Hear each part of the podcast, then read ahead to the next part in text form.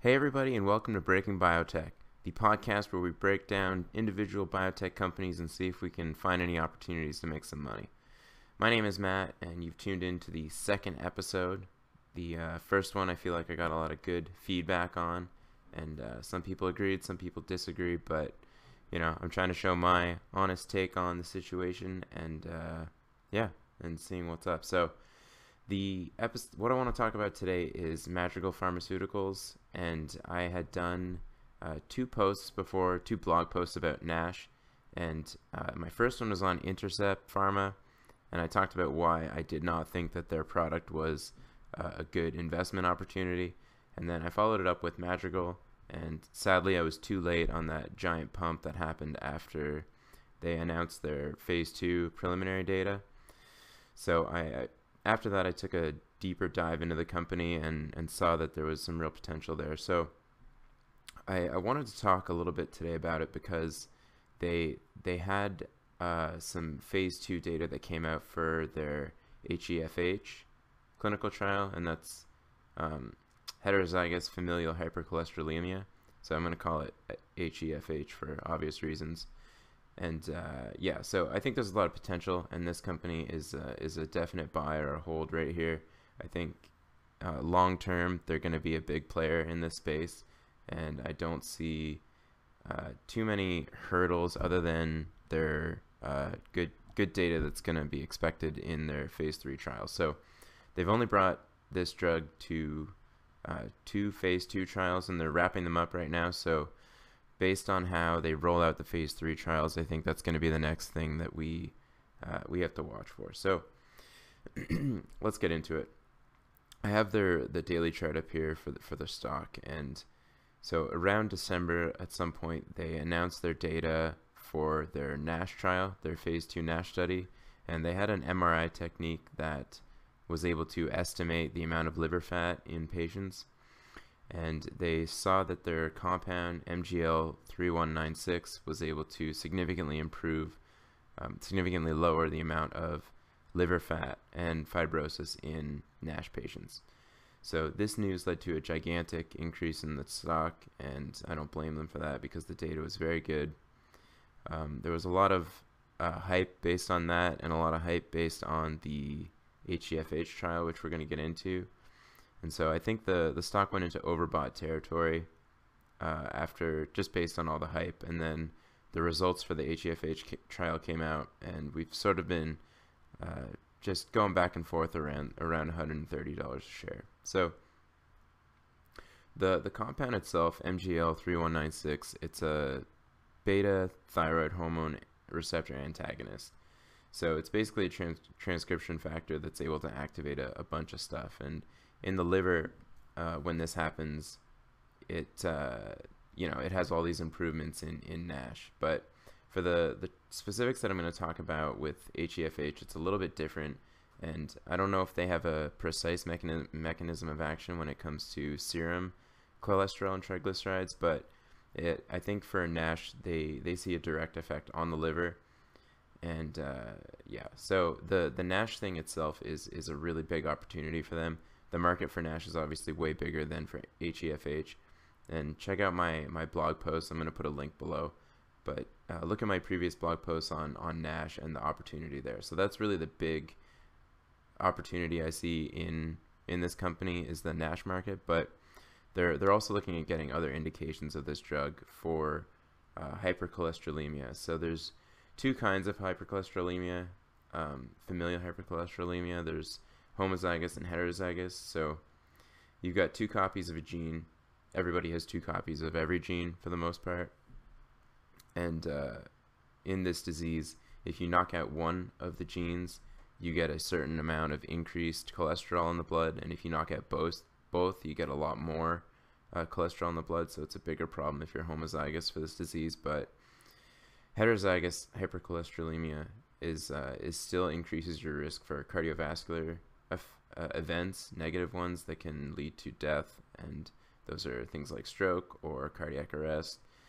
So these patients need to have very uh, good monitoring of their cholesterol, and they have to be on lifelong statins or lifelong um, PCSK9 inhibitors, anything that can lower their their cholesterol so they don't get uh, plaque buildup in the arteries and which can lead to increased chance of, of cardiac events or stroke.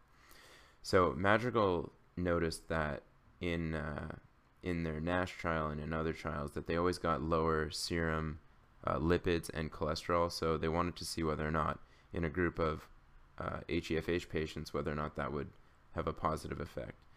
So in their phase two study, they had 116 patients randomized two to one for the compound or placebo. So two thirds of the patients were on MGL 3196 and one third were on placebo for 12 weeks. And this was in addition to their current cholesterol lowering regimen. So if you've been living under a rock for the last 10 years, statins has, have been a gigantic boom in this industry. Anything that has to lower cholesterol because they're very effective cholesterol lowering drugs. So Madrigal is trying to figure out how they can position themselves as an additive to current standard of care, which is statins and, and other types of drugs like that, or whether or not it should be a standalone. So this this trial is less important than the NASH stuff because there's already very effective drugs for lowering cholesterol on the market. But this trial was to see whether or not the MGL 3196, in addition to current standard of care cholesterol lowering therapy, would be more effective than just the monotherapy. Well, it's not really a monotherapy, but I'll get into that. So, in, in this phase two trial, 75% of patients were on high intensity statins and two thirds of them were on ezetimibe. Ezetimibe. Anyway, the the second one is uh, is a compound that prevents cholesterol uptake in the gut, and statins are HMG CoA reductase inhibitors. So the the combination of these two is has been a, a, standard of care because they effectively can reduce serum cholesterol by almost about 50%, I think. And check the studies I cited in my Madrigal blog post because um, these drugs together work very well to lower cholesterol. And basically, this trial was to see whether or not adding uh, Madrigal's drug would, would lower that even further. And the reason for this is that a lot of these FE or wait, HeFH patients, they're still not able to get in that target range of cholesterol, LDLC, and they ideally they want to get to below 70 uh, oh, what is it? I forget the unit for that. Okay, it doesn't matter, but I think it's milligram per deciliter, nano, probably nanogram per deciliter. Anyway, the it's not super important because the the um, uh, the the form that they send out, the press release, Jesus, the press release that they send out, uh, they talk in percentages anyway from placebo controlled. Um, so it's not super important. Anyway, so the data they found for this, and I'm taking this from the conference call as well as the press release. So the conference call was kind of painful to listen to, just sort of boring, but and they they were sort of disjointed in the way that they could talk about this. So uh, most of the information is is on this press release, which is available at their uh, their website, the Madrigal Pharma website. So the most important thing is that LDLC was LDLC, which is a specific low density lipoprotein, was lowered uh, by 20% in patients treated with MGL 3196, and that is uh, placebo adjusted. So on the conference call, they taught they said that the placebo group, which is the group that was just on their normal cholesterol lowering drugs, that group actually increased about 9 to 10% over the course of the study. And the group treated with MGL 3196, uh, they, I might not have said that right. So, LDLC was increased under the placebo group, but it was decreased under the MGL 3196 group. So, the difference there is 18%, but when you look at the uh, baseline adjustment, the the lowering effect of MGL 3196 is probably only like 10 to 11% because the placebo group actually increased 10%. So that's something to note. And it'd be nice to actually see the raw data, but for some reason they often don't uh, tell us this because they want to keep the data for publication. So they also mentioned that in optimal dose MGL 3196 patients, 21% uh, of 21% uh, lowering effect was was observed. So they they were able to titrate a dose that was ideal for certain patients, and when this occurred, they they got a bit of a, a boost in lowering effect. The other interesting things I noticed is that they they talked about a statin resistant group. So some uh, people were not very good responders to statins, and or sorry, not not that they were bad responders to statins, but they they did not tolerate statins at high doses. So with any drug, you get a therapeutic range of effect, and if you go too high in that therapeutic range, you can get a lot of side effects that patients don't like. So if if patients are relatively um, sensitive to those effects, the the drug won't be administered higher than they can tolerate. So in a group of patients, in this group of patients that couldn't tolerate statins very well, almost 30% of them, uh, sorry, not 30% of them, but of that group, they showed a th- almost 30% decrease in LDL-C. So on low dose statins, they're able to get a substantially increased de- uh, lowering effect of MGL 3196. And conversely, groups that were already on very high doses of statins, they saw less of a of a effect of MGL 3196. So when it comes to this kind of thing, you know, you you kind of max out an effect, and when you're already treated on statins and this uh, ezetimibe that prevents uptake of cholesterol, you're you're hitting the physiological system in a way where you're only going to get a certain amount of maximal effect when it comes to this. I think the group was expecting more of an effect on high dose statin uh, people, but they didn't really see that. And I'm a little surprised too because I would have expected, given that the mechanisms of action are different, that you would have seen more of an effect from the drug. But it looks like when it comes to this kind of thing, you get a maximum effect, and you can't really. It's it's harder to really get uh, like 100% decrease in in cholesterol. So this I don't think is necessarily bad. I think the overall take takeaway is that MGL 3196, in addition to uh, other cholesterol lowering regimens, is able to do, you know, slightly better.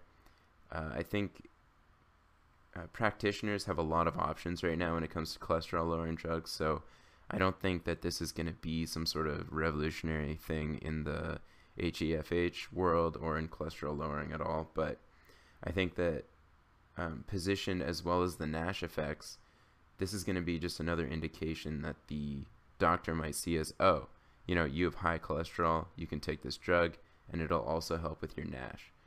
So I, I haven't looked too much in the data on whether or not statins have a, have a, an improvement in NASH, but I would think if anything else, the statins probably improve things like uh, NALF, NAFLD, which is the, the stage before NASH, and I think statins and, and other cholesterol lowering drugs probably help with that. But if they don't help with the fibrosis effects in NASH, which are very specific, um, then MGL 3196 is going to have a very good, uh, very good group of people, or very good application is what I mean. And doctors are going to look for that, and and probably be very excited to use this drug when it comes to patients that present with NASH as well as, as high cholesterol in the blood. But when it comes to HEFH, I think uh, I think it'll be an option. It might not be the first thing that doctors go to select when when they're treating this, but if it can be another uh, indication for the drug, I think it'll be obviously very good for the company. So, um, other things that I noticed from the uh, the press release are um, so they they want to position this as um, being an additive drug. So a lot of times the the guys that were on the conference call, I think they're hoping that when doctors exhaust all of the options, so you're on statins, you're on maybe PCSK9 inhibitors, you're on something else, that they're gonna that that's when practitioners are to come in and say, oh, you know what, we have this drug. It might add another 15% lowering of your cholesterol, and let's try it out. And just given the fact that the safety profile of this drug so far looks very good, there's there were very minimal uh, adverse events, and none of them were specifically related to the effects of MGL3196. So I think that in particular might make it seem like a very attractive drug. That if the statins and everything else don't work, they can add this to it, and it might might help. So uh, I think that will be um, where where this kind of fits in. So the the biggest opportunity I see is obviously in NASH, and the catalysts that I'm going to be waiting for are the biopsy results in May, which are coming out, and they they announced that on the press the conference call. So the technique that they used in December was different than a biopsy. A biopsy of the, a liver biopsy is the actual uh, standard of or state of the art to actually see whether or not fibrosis in NASH is improving. So they're going to look to do that in in the next couple months and release the results in May, and that should correlate. It should be the exact same as the the special technique that they used in December, but you, never know. I'm def I'm I'm not expecting anything surprising then. They also talked about how they're going to present this data in an abstract at some conference soon, so we're probably going to get more details of, of how all of this stuff breaks down with the uh, the placebo and the treatment group and how far apart they actually are from from baseline. The other thing we need to keep in mind is phase threes need to happen for both of these um, patient groups. So they they didn't get into too much detail about that, but the NASH phase three is going to be a gigantic trial. They're going to look to have about a thousand patients, they said, and uh, yeah, so we'll, we'll see what happens. That's going to take a long time, so I'm definitely keeping this as a long-term hold personally but I think the upside is huge. And compared to the other drugs that I've seen regarding NASH, I think this one has the most potential. So uh, I'm probably not going to get into too much detail on the other NASH drugs that are on the market. There's there's a lot of good um, ones that are good in other ways that also help with NASH. Um, so, but this one here I think has the the most potential to be to be a success. And uh, yeah, I'll refer you to the previous blog post again if you want to get more details on that. So I, I've opened a position. I'm going to post it in the uh, in the blog. But um, yeah, that's going to do it for me today. Please give me a like, a subscribe, or a comment. Let me know what you think if I'm off base on Madrigal or what you think is I'm missing. If I'm missing anything, please let me know. Uh, you know, I'm, I'm trying to learn as I go in this space too. But uh, yeah, give me a subscribe if you like what I'm doing. And thanks a lot for watching, guys, and I'll see you next time.